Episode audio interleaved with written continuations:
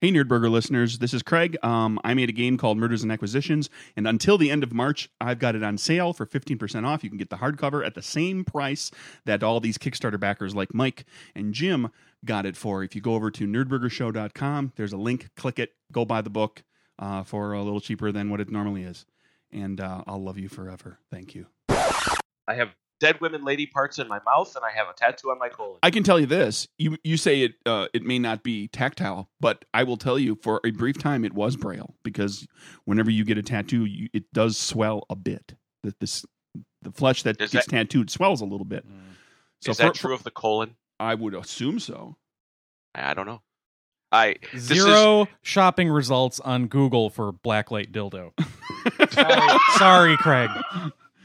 Make one million Million dollar dollar idea. Episode title.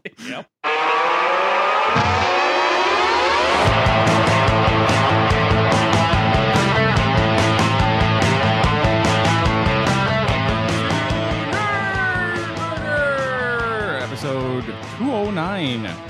It's a podcast. The guy and a guy and a guy and Skype.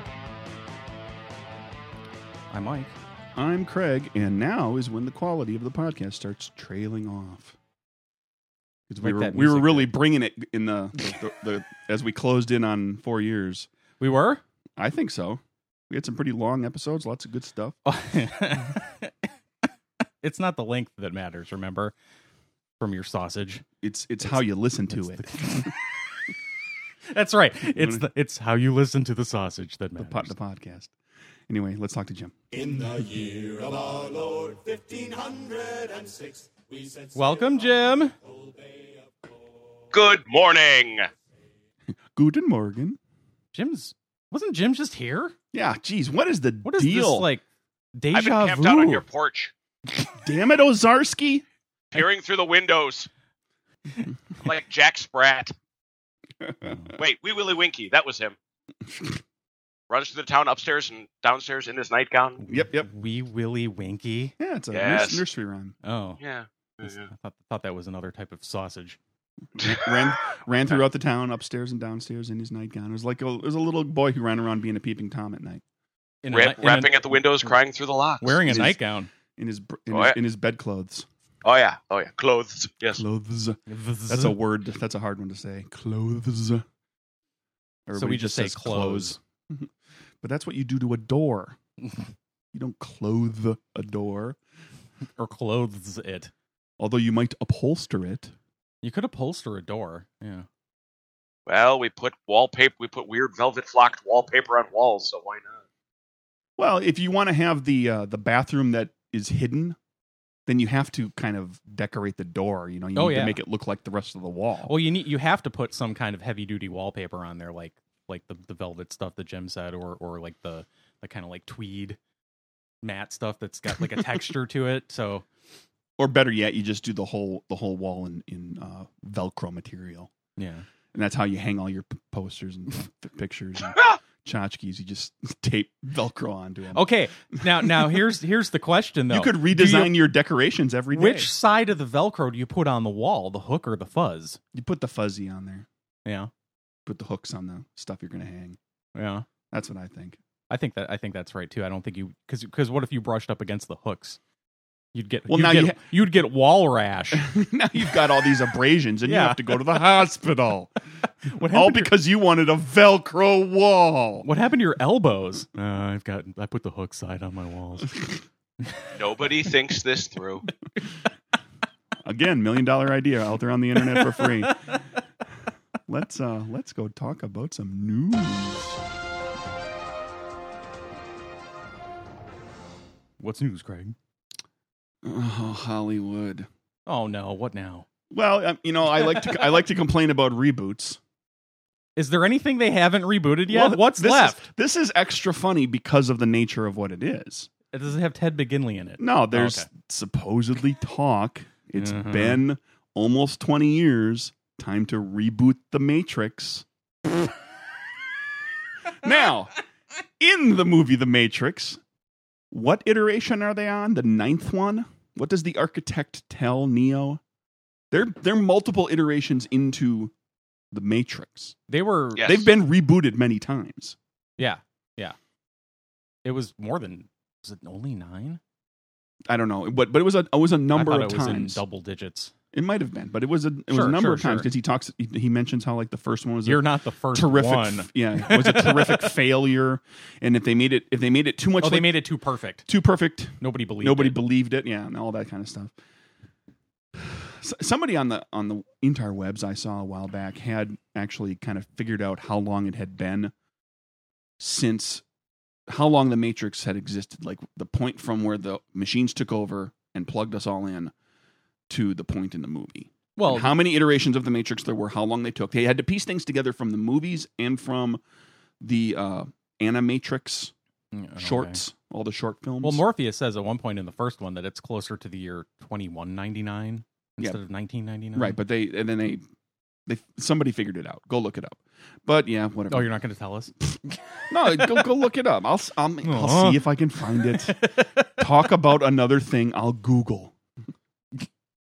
so, Jim, did you like the the Matrix 2 and 3?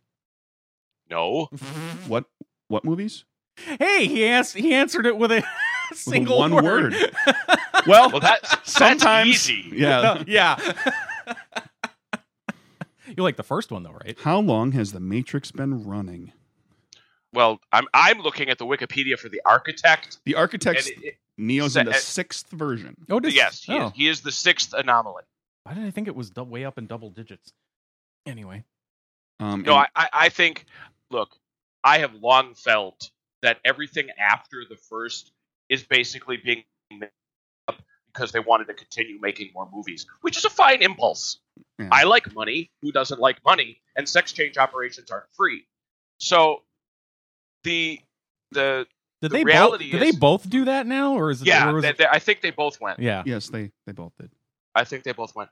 And and so So now they can be the Wachowski sisters Essentially, because when it was They just, just the call them first s- one, they just call themselves it the got all Wachowskis. confusing. They just call themselves the Wachowskis okay. now. They're doing Sense Eight Sense eight. on uh, Netflix, which is really good.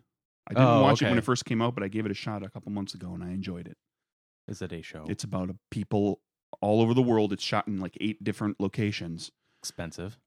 Um, Also, well, parts of it. The, the story is about eight people in Sure. different parts of the world, all very different, who start sharing senses with each other. uh oh. Like they start seeing through each other's eyes and Yeah. hearing and all that kind of stuff. And Unlike We just- Jim, we who's just not lost hearing us Jim. anymore. Oh, Jim would like to add you on Skype. Oh, okay. Maybe that's why. Maybe it's because I didn't accept his invitation that came through after well, I'm leaving. he called. Should I try to uh we got to get him back on. Call him right away. Yeah. and coming up next, Jim's rant on the Skype app. Absolutely. So- somebody else in his house had the Wi-Fi on. While we're filling time, um, you saw little sketches. I got the artist working. Fun, Oh, fun, we weren't fun. talking about that. Just the, sk- I can talk Oh, about the okay. sketches. A couple of characters. Put them on my Facebook. Good stuff. Mm-hmm. That's really irritating. Well, Um, there you go. Yeah. It heard you and it stopped. and it said, "That's enough of that noise." So uh, we'll just let him call, and we'll keep talking because we're on a on a on a time frame today. Any anything interesting that uh, you and I can talk about without Jim? Here's something for you. Allison would enjoy this. You have to point her to the article. Uh-huh. It's about chimps. Yeah. and uh, scientists have noticed, and people who stu- who are studying them have noticed that it's the low status chimps in the chimp organization okay. who are the trendsetters. They're the ones who actually can actively teach other chimps to do things. Like they went and they basically put a box that needs to be opened.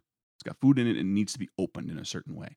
And they put it out there and they taught an alpha how to do it Uh huh. and then they put the alpha in with the box and other chimps and the alpha opened the box and none of the other chimps ever attempted to open the box but when they took like one of the lower ranking untouchable you know whatever whatever the caste system is in the chimpanzee world the lower ranking chimps when they were taught to open the box and they did it in front of other chimps other chimps then did it as well like they taught the other chimps to do things and they're calling them trendsetters So, but that doesn't raise their status at all. I don't think so. I think you still have to, you know, if you're going to be the alpha, if you're going to be in charge, you still have to do all this, you know, alpha stuff that you need to do. You got to present yourself, you know, got to put the giant red buttocks out there and beat up the previous alpha. Is that And- chimps with the? I no, thought that's no, no, baboons. yeah, It's a red-ass baboon. Um, but you know, whatever, whatever their, whatever their dominance mannerisms are, um, I don't think they can see red. Why is their ass red? They can't even see the color. it's not about, it's not about them. it's about other animals that can see the color. Well, I don't know. Why? Why do? Why do? You know, if dogs can't Ew, see look at color, that. I'm gonna stay away from that. well, dogs, you know, dogs can't see color, but they have a sense of it's got smell some that's kinda like 500 more Ass disease. Accurate It's all than- swollen and red. Yeah. Hey, there That's it is. tasty. So that's how the chimps work. He's changed his uh, thing. It says loathing Skype app. hey, Jim's back. Hey Jim. No, this movie is making at its best and its worst. And what I'm saying, sorry, Don't worry about it. We we we moved, we moved on. We even t- discussed the whole topic while you were gone. Mike, what's Okay. news? Oh, okay. So uh, th- there there was a boat, uh, brand new boat that was built uh, by uh, some environmental research group to float around in the Antarctic on some kind of mission, and uh, and they opened it up to the to a public vote to name it. Oh, good. I don't know if we covered this yay, yay, yay. and uh, and the public of uh, decided that the the boat would be named Bodie McBoatface. Bodie McBoatface. so Yeah. the uh, the the group that was in charge uh, said, um, "Yeah, no, we were not going to name it that, even though." okay, okay. That then you lied. Yeah. So. Then you're dirty. And I I have very strong opinions on this. Yep. First, first, these people are what, Mike? What are they identified as? uh, What do they do? What's their job in uh, general? I had scientists. They are scientists. Yeah. They are men and women of science and knowledge. Mhm. They study things, they know things. They should know what happens when you put something like this to a broad public vote. that the odds are very long that it's going to be, I know, we must, oh, what was the name of it now? They will not name it the Calypso in honor of Jacques Cousteau. Mhm. They will they will not name it, you know, they might not even name it the body aquatic. You know, they they we're human beings. We do they're lucky we didn't get some sort of synonym for penis out of it. they are very lucky. And and so the SS they have girth. yes, yes, the HMS tumorant. the HMS turgid. Okay, here you go. I went uh, searching on uh, um, pu- a public vote name. the first thing on the list is an article that, and right at the top of the article is Bodie McBoatface. Yeah. Yes. this is this is better. This one.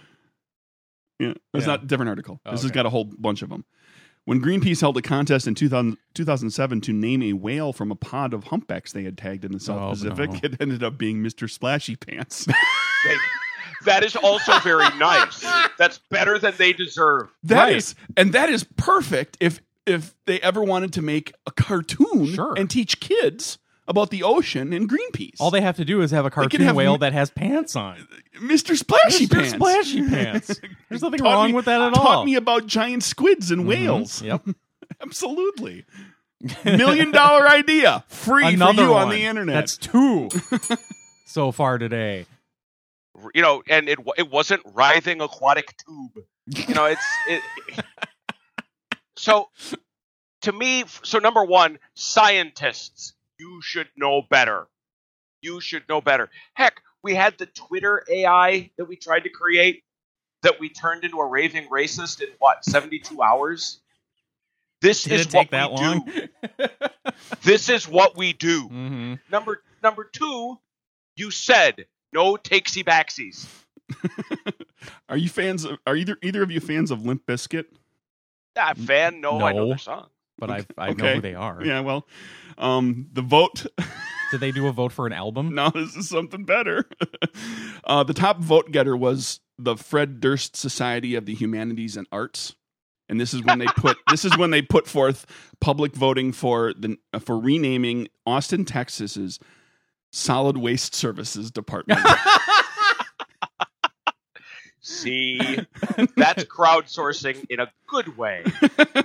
All right, I'm done. I, that's enough of those. Well, For me- for anyway, me so anyway. Go so ahead, go ahead. Uh, yeah, the- uh, be- because of the backlash that they received for uh, going back on their word, they named um, one of the the little submarines, the unmanned submarines, Bodie McBoatface.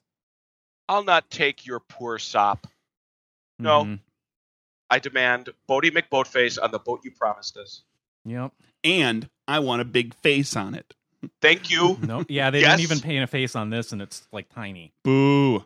So. Boo! Oh, Boo. Boo! Yeah, So they named the See, boat. Craig, Craig and I disagreed last week. This week, it's strong agreement. Yes. Ooh, Bodie McBoatface. They named the boat after the big boat after uh, Sir David Attenborough. Who's Okay, a good guy That's fine. and deserve and deserving It's of a- honor. it's a fine That's name. not what people voted for. No, it's not. If I have to be disappointed in our president every time we elect one, because that's who we voted for, then you got to name your boat Bodie McBoatface. I'm sorry. That's all there is to it. If we, d- yeah, what a great point. Oh my gosh, what a great point. We we put the choice of the leader of the free world up to the exact same process The same people who And- voted for Bodie McBoatface. and see, and see what we get. Then darn it, if we're if on January 21st, whoever that is walks out of the Capitol and takes the oath, then you will give me Bodie McFreaking Boatface. I want him, him or her, the next one, whichever one we get, because you know the guy we have now isn't going to have that this kind of fun. But I want them to embrace this kind of thing and go around and like rename the White House Whitey McWhite House or maybe Whitey's the ba- a bad name. Yeah. Housey McWhitenstein. Yeah, there you go. Hussey, Hussey von Whitenborough. Oh, nice. That's good. Yeah. Anyway, or manufacture a uh, a line of uh, of uh, and I know, and I know these are illegal, but you could you could manufacture a line of uh, lawn lawn darts and call them West Lawn darts. Ah, just in time for the Easter egg hunt, kids. Pew! Ah! No, I, I, I just well, my my my big thing with all this. full contact Easter egg hunt. Yes. What did you think was going to happen? Yeah, Mm-hmm. I'm just I'm absolutely baffled by that. Seriously, some people who are so smart can be so shockingly stupid that they thought that the vast majority opening it up to the internet, which is on record as being a bastion of the intelligentsia and the cognitive, you know, that we, we're aware that that's what it is. It's sort of a sort of a crystal dome of wisdom. and on top And- of it, in the era of the social media, where if the Oh. right people get a hold of this and share it around, you just get swarmed with more people that just want to see that happen, just because it can happen. Mm-hmm. Did you did you see the Sarah O'Connor thing What? that happened over the week uh, over the week? No, there is a woman, and I'm trying to find the full story, but I gather she is a uh, she does mathematics and she does insurance mathematics. She's uh she's what, what's the word I'm looking for? Um, an adjuster. She's Oh, an oh, adjuster okay. for an insurance company. Her name is Sarah O'Connor. mm-hmm. Okay, she tweeted out because it's part of her job that a robot killed a line worker at the VW plant in Dusseldorf. Gee, I wonder. And she I wonder said- where the geeks took that one. O'Connor, This- huh? this is a problem. They then show her Twitter feed going, Guys, I never saw the movies. I have no idea what you're talking about. Guys, I'm sorry to disappoint you, but I know not. Just don't follow me. I only talk about insurance adjustment. You don't want that. For the record, You're Ronald, going to be very disappointed. for the record, Ronald Reagan is following me on Twitter right now. I saw that. Well, Greg, I like your nerd burger. It's it's springtime in Craig's world again. Oh dear. yeah, the internet is not a place where you really, really did you think that this culture and this society was going to coalesce infinite monkeys on infinite typewriters and give you Sir Richard Attenborough? Really?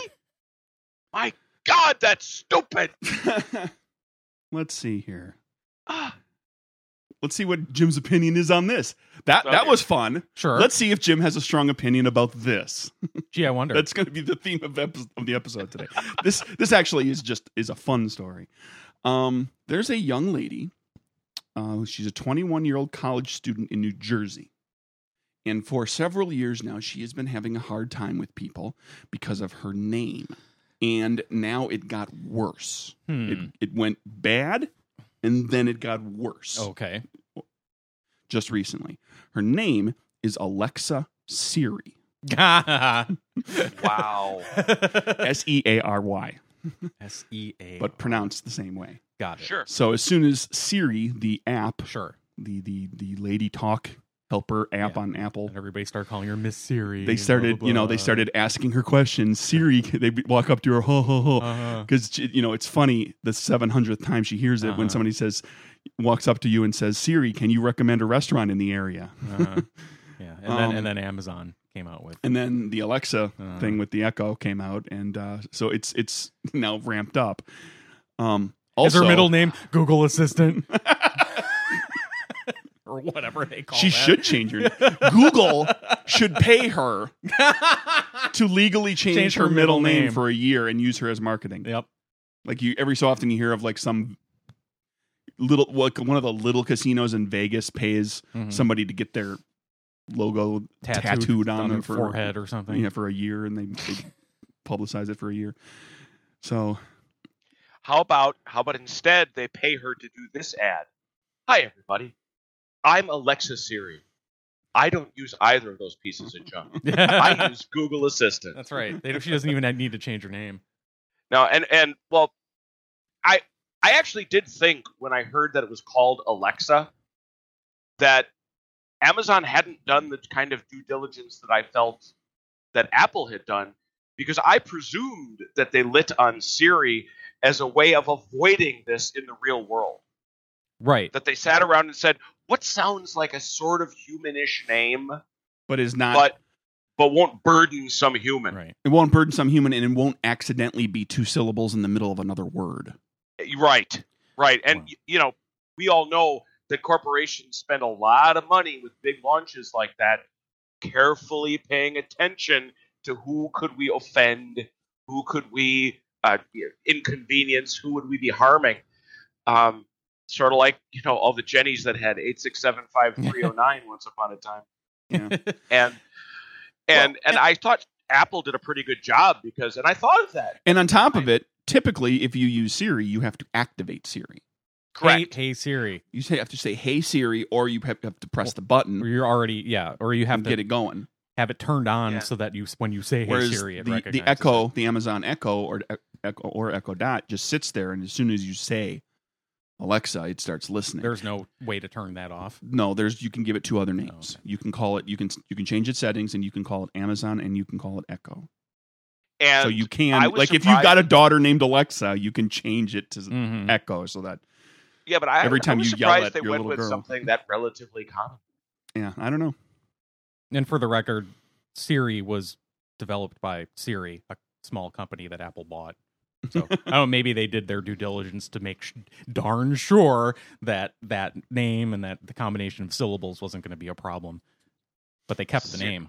I get Siri uh, with PC pants. I get the I get the the syllables of Alexa That's Or Siri some- McPower or PC some- pants. Thank you.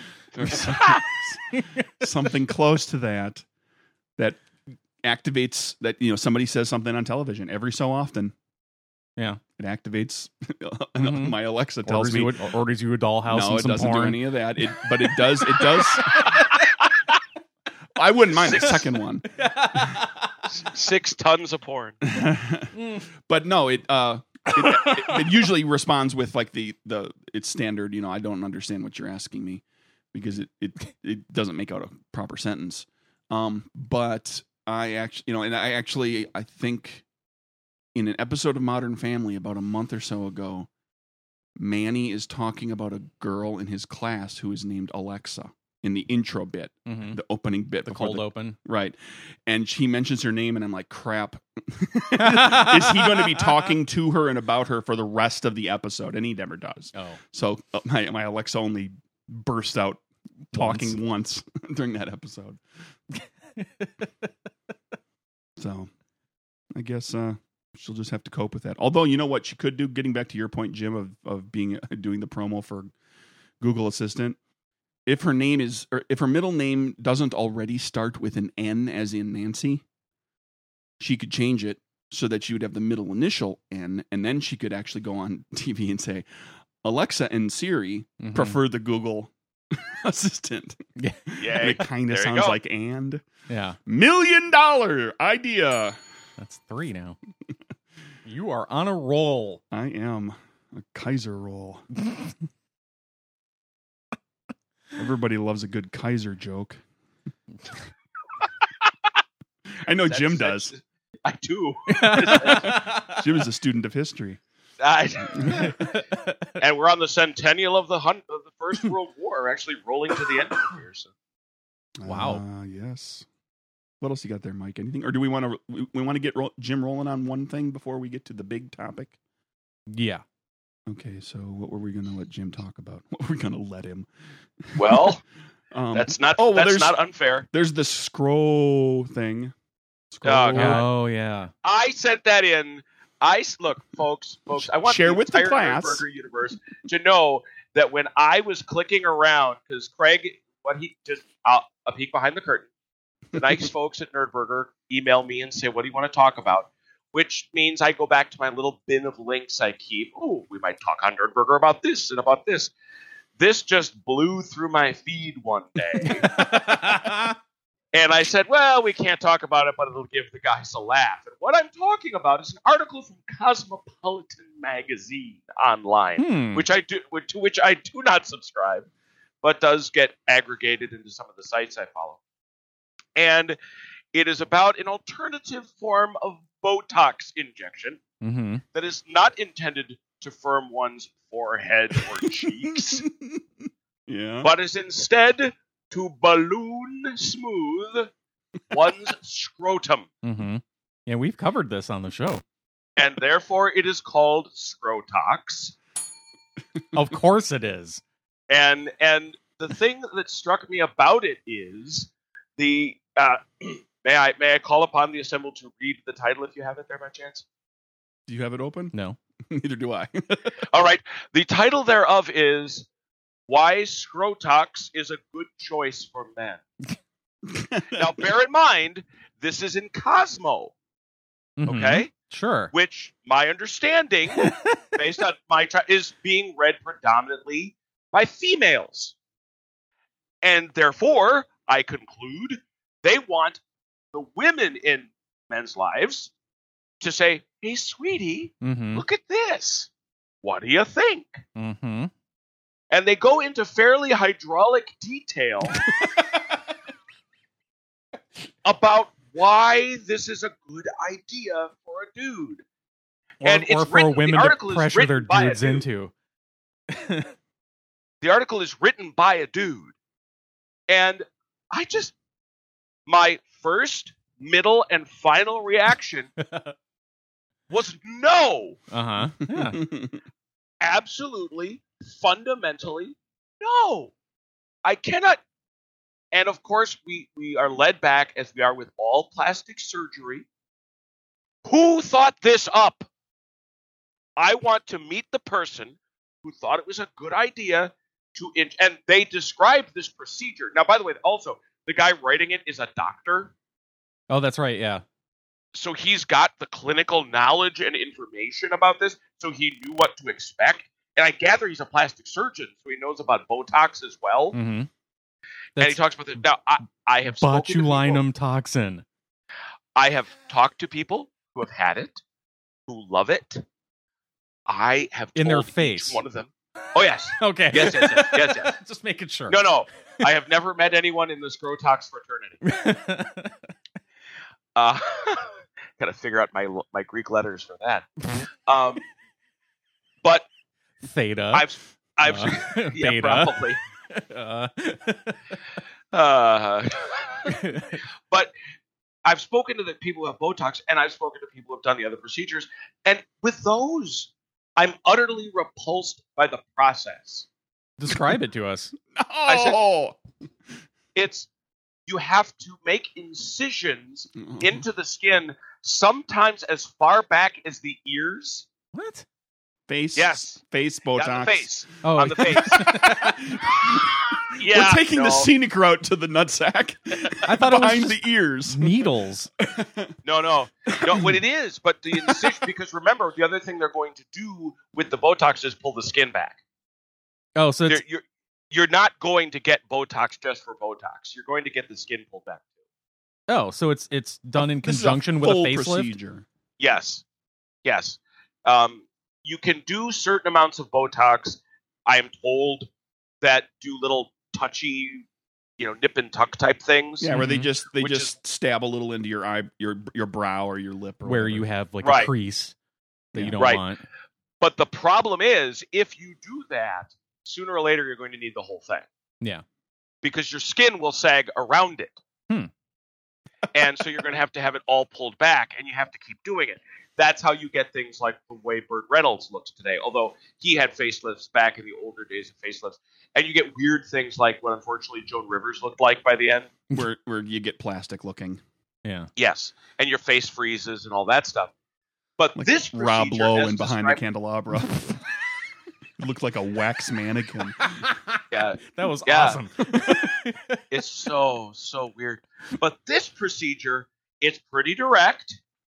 It's straight into what you would think it is. I gather they they approach from the ventral. you know, the approach is ventral. But he said it was less painful than the Botox he had had. I said that I doubt. But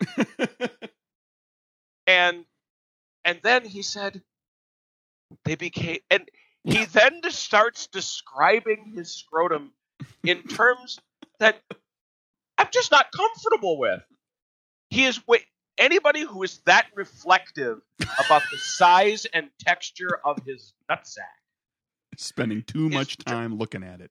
thank you i just thought really you are that obsessed with this microscopic part of your anatomy this is a thing you would want to do and i'm just going to throw it on the pile the burning trash heap pile of this is why our culture is doomed because because this is it this is what you want to get this is what is wrong with your life your balls aren't surely- smooth enough. Yes. well, start. Stop for a second. I I do not. I I'm a, a person who believes in evolution. I think it's true. I think we evolved this way for a series of naturally advantageous reasons. So I take from this the conclusion that there is a reason my nutsack is wrinkly.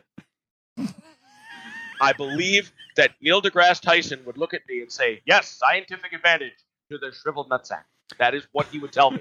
I am going to take so many of the little lines that you guys are throwing out there and clip them out of the show and put them on my soundboard. Mike saying your ball sack isn't smooth enough. yes, Jim saying, yes, my nutsack is wrinkly. and now me. I'm gonna have to do a whole other soundboard. because be, so i assume that that is so and it also the fact that it is has never once in my entire existence given me problems not one time so many other parts of my body have broken on me That they, they actually need maintenance. that need maintenance i i have i told you that i'm the i'm among the toughest men alive because i have an inside tattoo we've had this conversation An inside tattoo. Yes, I am 50, which means one must get a colonoscopy at 50. Everyone should do this. Right. And, and and they found things in there that were that would have been a problem had they not done that. And they removed them and my doctor was so concerned about one of them that he put a tattoo on Oh. the spot where he took it out. Interesting. So when he goes when he goes back in He- to check he me knows again, exactly where to look. Exactly. He will then go in there and look. And I said, God, this is this. And by the way, for those people who love magic or miracles, that's a miracle. Okay. the fact that he can go in there with a camera and a knife and a tattoo needle it's, what, what kind of Swiss Army scope is this? Is it? I- I'm Is like- it? I- What else is on it? Is it a heart with mom in it? My son was so dis- my son wanted a flaming skull. There you go. Oh, you, You know. could, Mike. You could get the Nerdburger logo Ooh. tattooed on, on the inside of your colon. I'll bring it on a flash drive with me next on time. the doc, doc, right here. You know, and no, and, and everybody's uncomfortable about it, but it's like, no, guys, guys, go and freaking do this, okay? Just freaking do it. It's not that big a deal. But the point is, I did it. They found some things. They tattooed it. My colon was breaking. It had bad things in it that needed fixing. My eyes aren't the best. I've had teeth dealt with. All this stuff. Dear old scrotum has been pitching for 50 years and never caused me Mhm. a problem. Yeah. And and now you're gonna balloon it smooth? what is wrong with you people? Mm-hmm. What I, I just thought, my God, this is so irrelevant to your day to day life. And I'm all I'm gonna go right there too and say, if this makes the difference in your sexual congress with your partner of choice, you have also missed other issues in your relationship. I'm kind of hung up on the idea of tattooing the colon. Could you It's- do? could you? Could I have- you? want could me to you send do you it a like the picture? ultraviolet tattoo? The special inks that you know. That would You, so the glow? only way you can see it is if you jam a black light up there. can you do those? I know and I, I have a picture. It's kinda cool. Um Glow in the dark. There's glow in the dark ones. Yeah, yeah, yeah. No, it's it's actually four dots. Okay. It's it's it's four dots. I Is was, it uh, braille? yeah.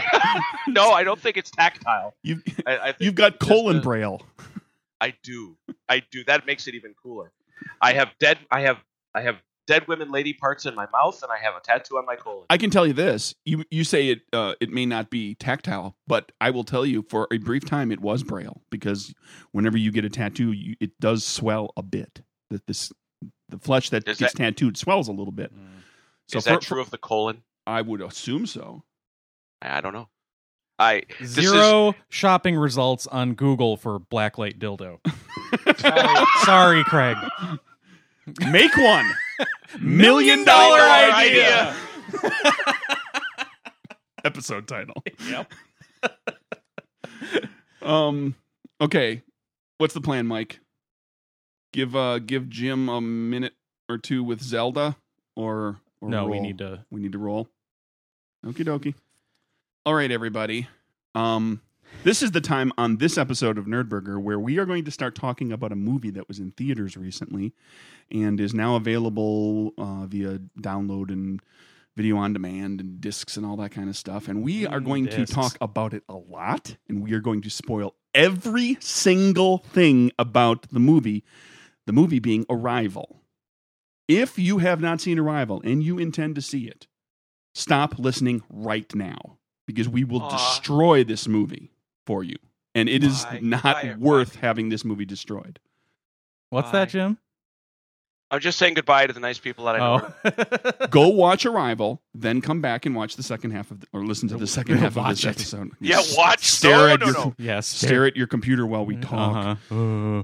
Uh, okay, because so- we're about to go full on spoilers for this big, big, big time. I thought we weren't using this anymore. This is this is because we know it's coming. We're going to set everybody up. Oh, Okay. instead of doing the sudden oops sorry afterwards that's what the simpsons bit is for Oh, oh, okay. when we accidentally blurt something out Okay. So we'll play that at the end. yeah yeah yeah so um we all saw arrival yeah. Yes. ooh we have a theme song it's already making me sad And yet a little hopeful. both This is the hopeful part of the song. I skipped over the sad part. but the sadness and the hope are all kind of intertwined which we'll Mhm. talk about Yes. You get it all at the same time. yes All of it. you do okay okay so mike Yes, Craig. You have now watched the movie how many times? Oh, I don't know, at least half a dozen. and you've read Oh, the, s- wow. read the story. And I read the story, but only once. Mike only reads and one I read, time. And I read the story like three weeks ago, so I might miss some things. Um, I've only s- I've only actually watched the movie once. oh, really? Yeah, I just Oh. watched it that one time when I rented it. Um, I liked it so much. That it you is- watched it six times. It is the first movie, the only movie that I have purchased through iTunes. Because you know me, I like me some physical disc action. yeah. All my entire music collection, except for the stuff that Allison accidentally bought on iTunes without telling me on our shared account. Or And that- Alexa bought for and you. and now I have The Cure and Depeche Mode automatically downloading on my phone. What the hell is this? um, I buy CDs Mhm. and then I rip them on my computer and I put them on my on my phone. I do it all manually because damn it, that's the way I learn how to do it, and I'm not going to change. And um, yeah, so I didn't want to wait to I didn't want to wait two days to get my Blu-ray with HD dig- digital download that allows me to then download it from iTunes. I just went and bought it. Sure. so I could watch it again because we we rented it from the Red Box. so, So um, what'd you think, Mike? Let's let's let's go around the table. Did he just Let's tell just- us? Let's just kind I of. think I liked it. You think you a liked little? it? Yeah. I thought it was pretty damn solid. I have one quibble about kind of a major part of the movie, but I am willing to cope with that because the rest of the movie is so good. Is my my take on it. I have I have two things like that, but I I liked everything else so much. I thought everything. Jim, else how many was things so, do you have? so good that I'm I I'm I'm willing to overlook it.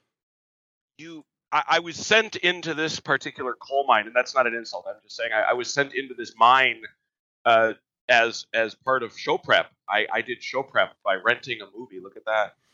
And we, we asked you to and- watch this so we could talk about it. yeah. yeah, I know. I- So I did, and I'm not mad. I, I, the bottom line to answer a question you asked in the pre-show, I did enjoy it. I, I enjoyed it a fair amount. Um, I've, I have subtitled it "The Introduction to the Bootstrap Paradox," um, for for be, or Bootstrap Paradox for beginners, sure. what I would call that movie. Um, I will watch Forrest Whitaker read the phone book. Mhm. I will pay money for that. I will wonder what the hell accent he's trying to I think it was supposed to be like Boston ish. I think so too. but I but he is so good. I do not care. hmm Yeah. Um I thought it was a bit languid in its pacing, but I know that that's what they were shooting for and I have to be a little careful that I'm not slipping into a late a mid, or early 50s guy mode of somebody shoot something. Yeah. Um which is Which- actually yeah that's the thing that the the idea that somebody would shoot something and how they set up the russians and the chinese potentially getting hostile was actually part of the thing that i didn't like there's everything that's happening with um louise Yep. and what's the guy Ian. ian and louise and the military and there's they're going out there and they're going to talk to the aliens in the big floaty ship the, heav- that the one that the one that's the one of the 12 that are around the world this is the one in Mont- Ma- Montana. Montana Yeah. in the US Um, and there's the whole thing with them trying to communicate, and they're going back and forth with uh, the military guy. With uh, well he comes to Forrest Whitaker. Forrest Whitaker plays Colonel Weber who comes to Louise as the top linguist in the country and sa and plays her a short audio recording of somebody trying to talk to these things and you hear all these like weird noises and she's like oh, I can't possibly translate that I need to be there and he's like oh no no I see what you're doing and uh anyway so he he ends up giving in to her because they don't have any other choice and and and because that's where the story needs to go. And that's It was where the just story the, needs it to was go, the- but- but there's- it was just the pre the, the pretense for that. the aliens make noises that don't necessarily correspond to their written language and she figures figures that out that they need to be teaching and learning or translating between english and this weird written language that these s- giant squid like aliens squirt out in ink in a big circle with Yeah. all sorts of bumps and ridges. Right. And so that's all happening. And so there's the linguist and the physicist, and they're trying to talk to the aliens, and they're making some progress. But the military in- is like, "Where you got to get, you know, we need you to answer the question, why are you here? why are they here yeah Um, and she said, "Well, that's you know that's a really open ended question. We need to establish, Establish grammar and vocabulary we and need to figure out the vocabulary whole and- the whole right. translation process. But mean in the meantime, that, there's that that by the way though is the best scene in the movie. In a walk, the scene where she explains why why are you here? Oh yeah, she she goes to to erase the And- the and- dry and board she and, goes- and Yeah, Jer- and, and she's gonna wipe out Jeremy half of Renner goes, Ian's- no no no no not the top. not the top, top, not the top, but no, the, but at the bottom, at the bottom, she writes, she writes in that she just parses the sentence, and Mm-hmm. Yeah. she said, "I I get it for you. This is a very basic thing, but she then breaks down in pieces why intentionality." And why all the other concepts that are loaded into that sentence? Well, it's it's all the the ephemeral concepts of what is what what does you mean? What is you know you have to be Right. able to do these do these beings identify individuals? Do they see Right. the, do do they even see a difference between us and them? Then Well, or then, as then, he- then they as see he we said- and as you. She says, "Are we talking about aliens as a group, or are we talking about this Joe alien guy? Why am I here? Yeah, it's my job, lady. What do you want? I'm me to here. tell you?" Yeah, I'm here to teach you this language. Why are we the group of us here? So all, and it's a simple sentence, and she point, and it, you know, it's a meditation on a lot of things. One of them being language, It's and I think that's the high point. It's a total word nerd moment. Mhm. Um, but then what happens is that's all going on, and then there's the whole backdrop, and they use it to eventually take her It's- away. I'm getting there. Yeah. They use the idea that Russia and China are potentially going to get hostile, and then the Americans eventually pull back and are worried about what's going to happen, and everybody goes dark, and nobody, none of the other They all stop countries talking are to talk- each other. aren't talking to each other. And they use that as the impetus to put her situation in jeopardy. Like she's Yes. not going to be able to continue this because the military is saying, "Nope, we're leaving," and that forces her and Ian Well- to, you know, basically dare Forrest Whitaker and the rest of the soldiers to shoot them, Yeah. and to go and try to do this. And then that's when she runs in and actually approaches the aliens in person without the big glass wall between them. But all that stuff that had to do with like, well, the Russians and the Chinese are going to get, uh, you know, they're getting hostile and they're and then all the communications breaking down. And look what, guess what? Pakistan's doing the same thing too. They're following suit. Well, and the United society States is military is apparently the breaking United down as the United well. States military is going to pull out. I was like, that was like when when when they introduced the military. I said, okay, the Russians are going to want to shoot it before. Anybody mentioned Russians? I said they're going to tell. They're going to tell us the Russians want to shoot us, and then they said there was China. I said China too. Yeah. In my head, I was playing that whole part of the movie, saying, and then it's all going to break down, and then the military is going to try to take her away. And I thought that was the most kind of cliche Sure. way to do that. But it puts, you know, it, it ups the stakes for Louise and the whole thing with Louise and Ian and the ac- and the heptapods Well, and it's the the- actual story of learning the language and e- everything. That's so much. That's so good that I was like, okay, fine, you can do the cliche thing that just gets us where we need to go. It's the conflict in the plot, and it doesn't. None of that is in the story. The story is very much It's reads just like about- a sci a sci a classic sci-fi short story where it it goes back and forth. It's all first person narrative from Louise's perspective, but it switches tenses. Right. and it, and it there, there there are things where he writes it. It's Ted Chang, I think, is the author. And it- when when she's having her memories of the future, Mm-hmm. it'll a sentence will start out something like, "I remember when when you'll be in high school and you'll do this." Like she switches tense tenses in, the, sentence. Yeah. Okay. God, that would drive me nuts until I figured out what they were trying to do. Well, no, you figure it out right away what's happening in the Okay. story, which is also different from the movie. The movie it's a big reveal. tricks you Yeah. into thinking that you think it's all flashbacks. It's all flashbacks. And what's interesting is if you go back and watch the movie, you only watched it once. Mhm. Jim, I assume you watched it once. Twice now, yeah. Oh, okay. So Jim knows. Jim watched it the second time, so he gets to see. It's one of those movies where, a second viewing would A do you second good to viewing- see how that plays for you, The- or a third, or Yeah. like the or six like seriously. you. each time y- you can keep watching it, and you will. You, you're, I'm constantly finding different things Sure, in this that I don't. that I you don't doubt that at wouldn't all. notice at all. It's one of those. mo- It's really, really like you said. It's it's really deep. Yep. When when we talked about it a few weeks ago. it's a medit like i said it's a meditation on a number of things it's a meditation on language and the effect that language has on our thinking there are a number of hypotheses there Sapir Wharf. Uh, that's is the one, they quote in the movie. yeah the one that the one that's quoted and and it's based on some pretty good science uh it, it is it and one of the another one of my favorite moments was this whole reflection on the fact that spoken language is temporal necessarily, and It has a written language beginning is and not, an end. Yeah. and written language need not be. Uh, Mhm. so that's that's pretty cool. Uh, the other the other piece that I like, and that's that was my reference, and that's where I really started to realize what was going on, is as I started to to di- I I'm pretty familiar with the bootstrap paradox because of my love of Robert Heinlein, who I think brought that concept into the Argot with his book his, by his bootstraps in what 1941 something like that. I want to say. Um, Is that- and that's a for short those- story, is it not? correct. That's the one I I've read that one where it's okay. Spoilers for by his bootstraps as well. Every character in the book is the same person Correct.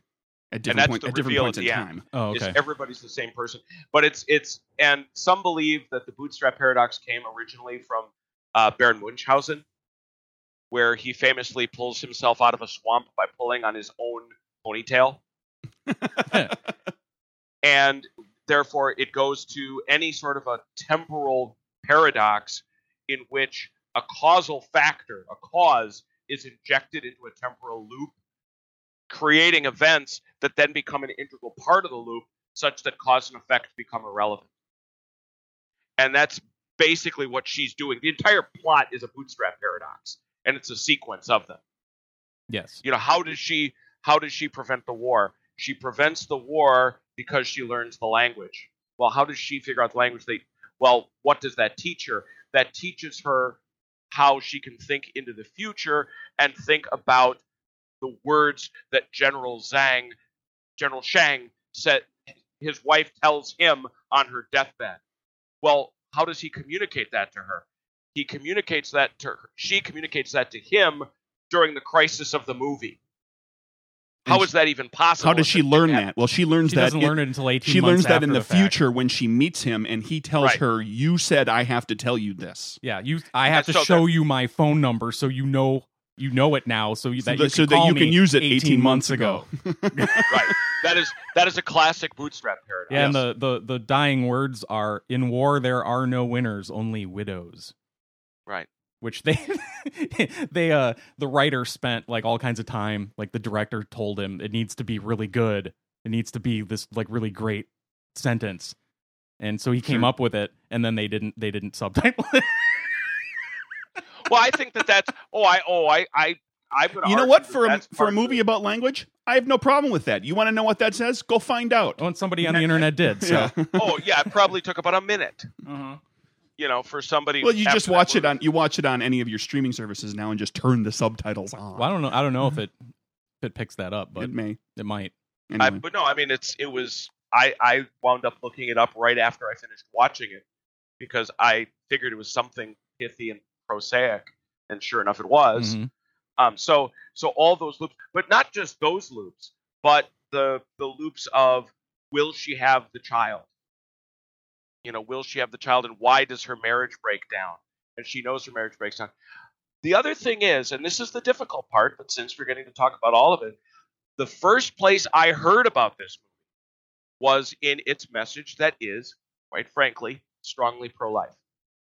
Uh, in the movie, she is confronted with will you have a child even though you know this child is going to die young and in a tragic way and we know in the movie that jeremy renner's character ian leaves her because he feels that she made the wrong choice and yet she makes the choice to have the child Yeah, did, but did, it's- did, did, first of all, real quick, did did she make it clear she, when she tells the, the her daughter why daddy left? She says, "I told him something he wasn't prepared to hear." correct Did did that no, she's go- that she's going to die okay? that's why he can't look at her the same way Mhm. yeah, that when the- you first okay, that's to- and that's to- the, right. That's the way I took it as well. I wanted to make sure we were on the to, same page. to but Mike's that was point, your interpretation you talk about as well. seeing the movie the second time. That becomes a very originally. That makes when you first hear that line, it makes Ian look like a jerk. Mhm. Like Ian is suddenly not in love with her anymore, or not doesn't love the daughter anymore. Wants to move on with his life and his science, whatever. When you find out why, it's heartbreaking Mhm. because now here's this daughter that he obviously still loves more than anything, and he knows she's going to die and he can't handle it. Right. Because That's he, what he can't handle. Yeah. she can handle it because she her brain works differently than his now at that point. Well, she's she's accepted the whole the whole point of like she's going to get married, have a baby with him. He's going to leave. That's going to mess up her and the kid, and, and the kid's going to die, and all this is going to happen. But and she knows it's all, all going to happen because it all has Hap- happened. It all Right. happens at the same time in her and memory. that's right. And but she accepts that that that that is how her life is Mhm. and will be and always was and because of those because those are the types of choices that she would make it's a weird dichotomy of like fate and it's it, you know fate and free will it's like right. she's making all the decisions but she knows what the decisions are therefore it's fated But sort at of the same, but it's the old question about would you want to know the date of your death? yeah And well, and she said- she does they asks never us touch that. on that but she she Oh, she certainly knows. knows, yeah. Well, the movie answers the question. It- it- right and it answers it in a much more poignant way. Not just would you want to know the date of your death, because I don't know a parent living that won't deal with their own death than the death of their own child. it the makes, death it, of makes your it child- it makes it more difficult because it's the death of a child That's By that's far, horrific. You know, my own death is one thing. You know, contemplating the death of my son is is it's hard to reckon with. And so knowing that, the fact that she still accepts it is an ans- is again in my mind not only a strongly pro-life message, but it's uh, it's an additional message of no. When you think this way, when you know this way, as they do, um, it, you you it you think as you say, Craig, you think differently. You understand that there is no trauma in the future. The future just is what it is. Well, the future, the present, know, and the past are all the same thing. Technically, the, Right. the child is going to die, but she is always going to have. She is going to constantly and always have every memory she's ever had with the child. Mhm. You know, Right. sh- she, never has to worry about losing any of that. So the child will, will have what life the child has, short as it may be. 12 years. But she, you know, w- even even in the linear progression, when when the daughter's dead, she will still have every single moment. Like nothing's ever going to fade on her because she is Mm-hmm. Right. essentially constantly That's a good experiencing That's a good every point. moment in her whole life all at the same time forever until she dies. Right. Yeah, and that's and that's a powerful message is that we li- because our language and because our lives are lived in one direction, at least at the moment, the future is a place of immense dread. We you know, we fear what is to come. You know, you fear am I going to get a horrible illness? Am I going to become poor? Am I going to be homeless? Am I gonna, are people near me going to die? And all these fears come to us. When you know what they are, it brings you a sort of peace. She's seen the movie already Right. and she gets to so she gets to watch it again and again and pick out all the which is all, all the which is, different though- new stuff that which she is, didn't though, the notice one Thing I before. would say in the defense of Jeremy Renner's character, that's the one thing that struck me about his reaction, and I think is to be spoken in his defense, which is she took years Mhm. to process this. She not only learned the language, but she slowly, gradually, and then in a dramatic way understood Heptapod B, and as a consequence, she and then internalized all that information, thought about it, thought about it, thought about it, and doesn't tell him for years, Mm-hmm. and then expects him to deal with it well. Yeah. You know that's that's rough. That's that's because I think it's when your mind changes that way. By the way, I thought that do they explain in the book why it's heptapod B? Did they say heptapod B in the movie? Yeah, that's that's the name of the book. If you look at the book, when when when he she there's that quote unquote memory. It's a future memory Yeah, yeah. of her opening her book. Oh, does it Uh, say translating heptapod B in the Correct. It Yes. doesn't, On the title it doesn't page? say, it doesn't say Abbott and Costello as they call them on the show. Yeah, As which the is characters which is come to not call their them. names in the book. It's No, what it's they're called. Flapper and Raspberry. which Um, which which they they chose much more wisely. Oh yeah. That was, And the- that well, was yeah, it was it was cute how they had like a tall skinny one and a shorter squattier one. yeah. But they uh No, it's But- hep- heptapod A is the spoken language. oh In the book. okay. Because that's got a linguistic resonance between uh Quanai A and Quanai B, which were the two languages of ancient Greece. We have lost Quanai A, Hmm. and Quanai B is what has come down to us on the Rosetta Stone. So I assumed that was that reference. I've not It may been aware and of maybe given that, Oh, That, you're- may be why they well and it goes to Jim's point about the spoken language and the written language. You got two different languages. One of them is dependent upon time, and one of them is outside of time. Right. And that you know that that ties to the the, the two Greek languages. One we have lost to time. One is written down. Nice, nice. Yes, yes, I like that. But um, so no, I uh, I was just gonna say, getting back to the, I, I saw the some discussion of the pro life argument, and I, it's pro life in the sense that it's for it's for life. It advocates for her having the baby, but it's not it's not anti choice or anything. Like the the choice is there's no abortion discussion at all. It's do we even conceive the child? Not no. do but we the- conceive the there's a- child and then go oops so in that sense i don't understand why y- uh, you know politically anyone was trying to push a message Oh, I do. that it- oh, I do. Oh my gosh. I mean, I don't want to take this too far down the rabbit hole, but and I'll, uh, full disclosure, I'm rabidly pro life, and one of the strongest arguments you'll ever hear is that there's misery to bringing a child in the world just to suffer. You know, children with disabilities, Right. sure chil- children with. I mean, I threw a nurse out of a room because she came in to give my son the uh, amniotic fluid test that they give for Down syndrome. Ah. My wife will tell you the story. She came in with a cart and said, "I'm here for this test." And I said, "Why?" She said, "Well, it tells us this." And I said, "Yeah, and if it does what?" Because there's no cure. no There's no cure. They're just asking you might want an abortion. And I said, you need to get out.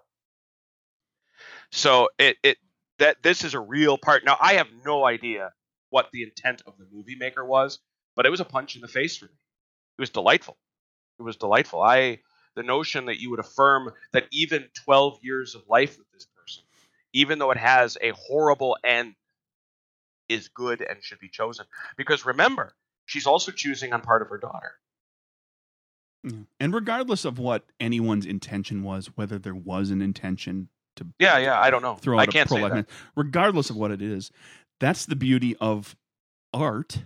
right Is that everybody interprets and They brings put their it out own, there they and bring we- their own yeah. things to it, and so some people are going to see that as um, an anti-military movie, sure given the military undertones and like, well, oh, so as soon as we don't understand thing, the first thing we do is shoot it. You know, they, they'll bring that to it, or some people will see Oh, a and, life and by message. the Some way- people will see fate versus free will as the, as a big message. You know, it, and that by the way, and when a Craig, movie's you- really I- done well and it is art, we can get that. Go ahead, Jim. I, I'm glad you. I'm glad you mentioned that because that was the only part I really didn't like was the alt right subplot with the bomb. oh yeah I mean, it's Yeah, like, really? the, the clearly right wing internet Really, show that and they're- you know, all the yeah, you've got soldiers what, are listening that, that to. moron from Infowars, and you know, obviously a riff on that. Alex you know, dude Jones, lit- yeah, Yeah, that's it. dude, living, dude, dude living in his mom's basement, and suddenly they manage a truckload of C4. Yeah, Yeah. try to get that big an amount of C4 out of your base, dude. no, no, no, it's the birdcage. I swear. Yeah, uh-huh. huh? Do you see the size of that bomb they brought up there? Hey, Yeah, good, it was good like- luck. Yeah, what's that for? I'm just checking it out. You know, gonna go blow some things up. Yeah, it doesn't happen that way. And the other part that bothered me about that was, and they have, there's been a lot because this is this I actually went online and read up on. There's been a whole lot of hand waving about why Abbott and Costello just don't let those guys in there Yeah, they know what they're doing. So why let them up? And it was like, well, you know, Abbott, and, uh, what is it? Because Abbott dies, yes, right? C- And because they're just doing that, they're being brave and noble. I get that. There's a real simple way. Don't open the portal to those morons. Well, they, you know, and I, th- there's not a good answer to that. Well, yeah, there is. They because they they know what's going to happen and they have to let it happen because that's what happens. Okay, Right. so okay, so then well then rather than talking about it in a more controversial context, let's talk about this here. So there is no agency to what they see. What they see is unchangeable. Apparently, yeah. Okay, and if that's so, that's so. That okay. And and I've struggled with that too trying to wrap my brain around like, well, is it is there no free there's no free will when you think like a heptapod because you're you you're seeing what is going to happen no matter what you do. Yes, but it's based on your decisions. Right. Right. That's you, that's you, will, the- you will make those decisions. Those are the decisions you're going to make. You can't change those decisions. You've already made those. You've already made decisions. those decisions. Right, because but, every you, but, but that's you made them. that's But you made them. Right. That's the point. It's not you. if you think about it in terms of a of a time travel movie, no one's traveling through time. There Right. are not, you know, 1985 Louise doesn't go to 2015 and see her future self with a crippled hand, unable to play the guitar. No, Right, you you know, know, her, which her- it's- her mind. Her mind It's it's quantum leap. Her mind travels through. it doesn't time. travel though. It Kind of. automatically Well, it- knows everything. in a in in The way that it's presented In to our- us in the movie, in our in it our looks like understanding she's of time. jumping forward, in our linear seeing understanding things. of time, Yes. her mind is progressing forward and backward in time Right. because we understand in to but that's her that's just a it's all at the same time. that's just a device. There's no travel. that's how they show us Yeah. in the movie. so it it you know if you don't think about it in terms of traveling through time, if you think about it as knowing everything instantaneously at one time, Yeah. it's all there. Then Right. then it kind Because then it that makes way- sense. That's how you, that's how you avoid the second law of thermodynamics problem with things like with the bootstrap paradox. Mm-hmm. Mhm. because you know this goes back if you've seen the Christopher Reeve movie Ti- uh, Time After is it Time After Time somewhere in time Somewhere in time, Uh, somewhere in time he keeps carrying this watch through a temporal loop and everybody points out about this watch which is traveling hundreds of years backwards and forwards in history whatever is happening to Christopher Reeve that watch should be decaying and because the second law of thermodynamics says that entropy happens right. and so it, I was thinking about that in the context, but Craig, I think you're the one that said it. Really, if, if this is the case, past, present, and future are always, in a different sense, present to Louise. Yeah. They're just there. It's not like she's going anywhere. They're just present in her mind. Yeah, she just So, when she learns the language, she comes to understand time in a The way- non-linear fashion. correct? It's and I, the, the other thing I was going to ask about the uh, are we to understand that Ian was slowly beginning to understand it, and that's why he asked her about dreaming about them? no. That I Okay. think I, I, think don't. I don't. I didn't. I didn't get that feeling.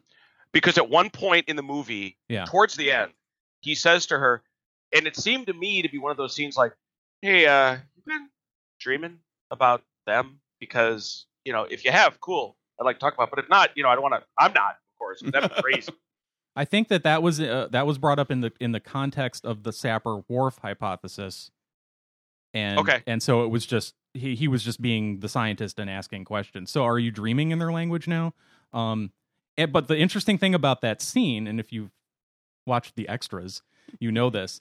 Um, she keeps she's he's off to her left, and they're both sitting down yes, and and but she keeps looking towards her right and like she's almost like she's addressing someone who's standing to her right and then at the very end she looks and turns and talks to her right and they show what she's seeing and it's costello i think it's costello yes. that's standing there in the room like Mhm. clear as day and so you get the idea All that these she's, little she's hints of- hallucinating She's constantly having visions. right The way we think of it is, where she's seeing the future, where she's having Well, I interpreted that as b- based on the, dis- the the discussion of dreams that she was just so sleep deprived or stressed out or whatever at that point that now she's hallucinating seeing the thing right. standing there in the room.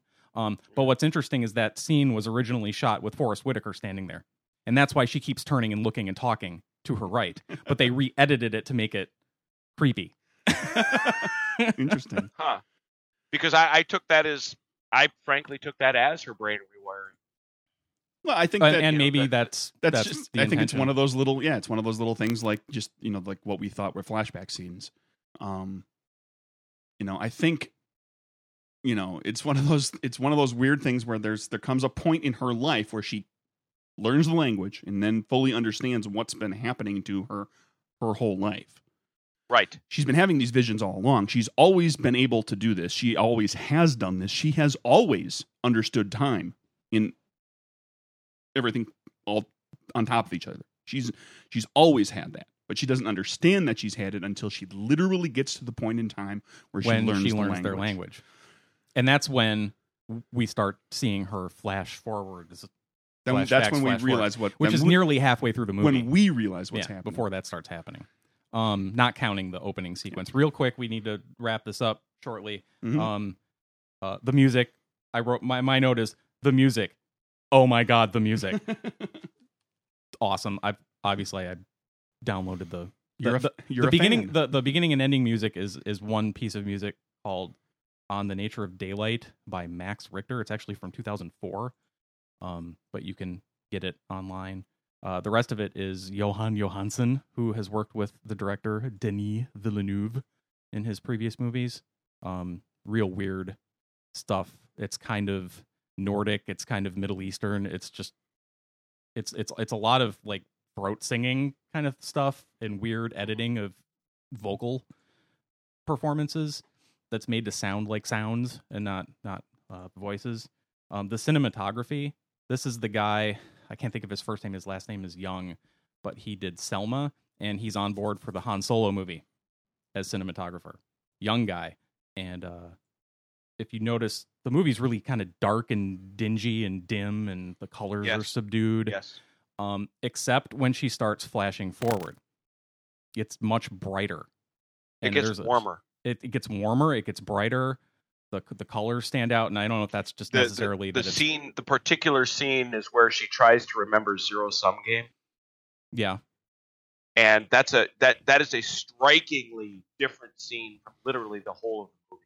but all of the scenes of like the daughter playing outside, and there's like Yes. Yes. dappled sunlight and lens flares, and and it's the huge depth of field where there's a lot of close ups of people's faces, and the backgrounds are just completely out of focus. But Yes. that's and it's all done with a handheld camera when when they do those. But I just I, I- I, I- love it when movies do that, like The Matrix. Every time they're in The Matrix, there's like a green cast to everything. Mhm. Mm. Um, like slap, oh brother, that, slap that green gel pack on the, on Yeah. the lens. oh brother where art thou where they completely washed everything washed everything out and and digitally recolored all of the gr bright green leaves and and trees and everything Mm-hmm. in southern mississippi to make it look like it was dry and dusty That movie is better than Citizen Kane. Write it down. The um, no, I I've defended the argument that Oh Brother Where Art Thou is the best movie of the century. I will. That's not for this time, but I, I will do that. Um. but anyway that's roger deakins the the the dp that worked with the cohen Yes. brothers Oh yes. and this guy but- is kind of a kind of a student of his so to speak the, the the cinematography piece that I remember the most, which really a directorial call, is the repeated down tilt shot that begins the movie hmm and appears repeatedly throughout, but you're always panning down from converging lines, from lines that are running forward into the future. hmm oh yeah and you pan down. Yeah, and you see perspective, that in- yeah. the first shot is of the her ceiling of her house. Yep. But it appears a good, I would say, four times that I saw for sure. they do it inside the ship Yep, yeah where- where you see that same that's that that same shot, and a special call out as a as a as a technical piece, a little bit, just a little throwaway, but it was really neat. Is when they first go up into the ship and they have to deal with the gravity thing, and because there's zero gravity above the shelf, they just tilt 90 degrees. uh-huh and now basically from the perspective of somebody down at the bottom they're walking on the wall and and they sh- and they shoot that angle that's a great piece I they love all that. they That- all that's very very carefully jump out and float and jeremy renner like leaps really fast and ends up falling flat on his face aha Ugh. Thunk. well, enjoy that because that's the last joke you're getting for this show. all right well that's for that true. for that movie. That- that Is is, it- that- it- this it- is not a it's- show with a ton of laughs let's say Yeah, that it's- it, it is not filled with laughter. No. All all right right. Cra- craig's got to go somewhere yeah, I have to go talk to Ando about AndoCon. ooh hmm Mm-hmm.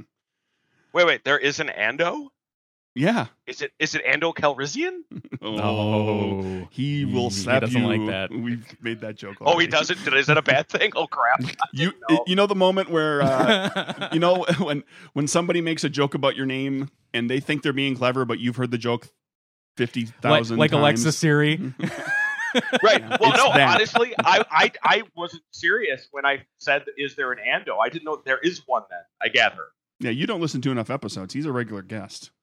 oh really Yeah. Well, all my all my apologies to. I will not in future make any Ando Calrissian joke. All right, Mike. Where can they find us? Oh, thank you, Jim. yes thank you Thank you guys. Mike, where can they find us? They can find us at nerdburgershow.com, at nerdburgershow on the Twitters and the Facebook. Email us for any reason, nerdburgershow at gmail.com. And Uh, you can go to dri- uh, ga- ga- ga- go to nerdburgergames.com for game stuff. You can go to drivethroughrpg.com to buy the book. You can go to our website, uh, nerdburgershow.com, for a link to a 15% discount on that book, which I'm now announcing to all the audience members who left. There's a link on our webs on, on the Nerdburger Show website that you can use to uh, to get the, And ho- the hardcover a little cheaper. and hopefully that's still there when you get around to seeing Arrival and remember to come back li- and listen to listening this. this. Yeah, there we go.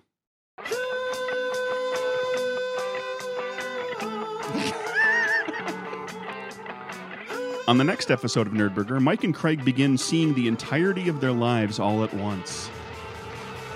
Then they teach the heptapod language to all of their listeners so that all the listeners can experience every single episode that will ever be recorded all at the same time. That's some good nerd burger.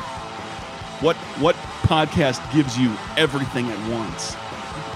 It's like binging on Netflix, but with audio.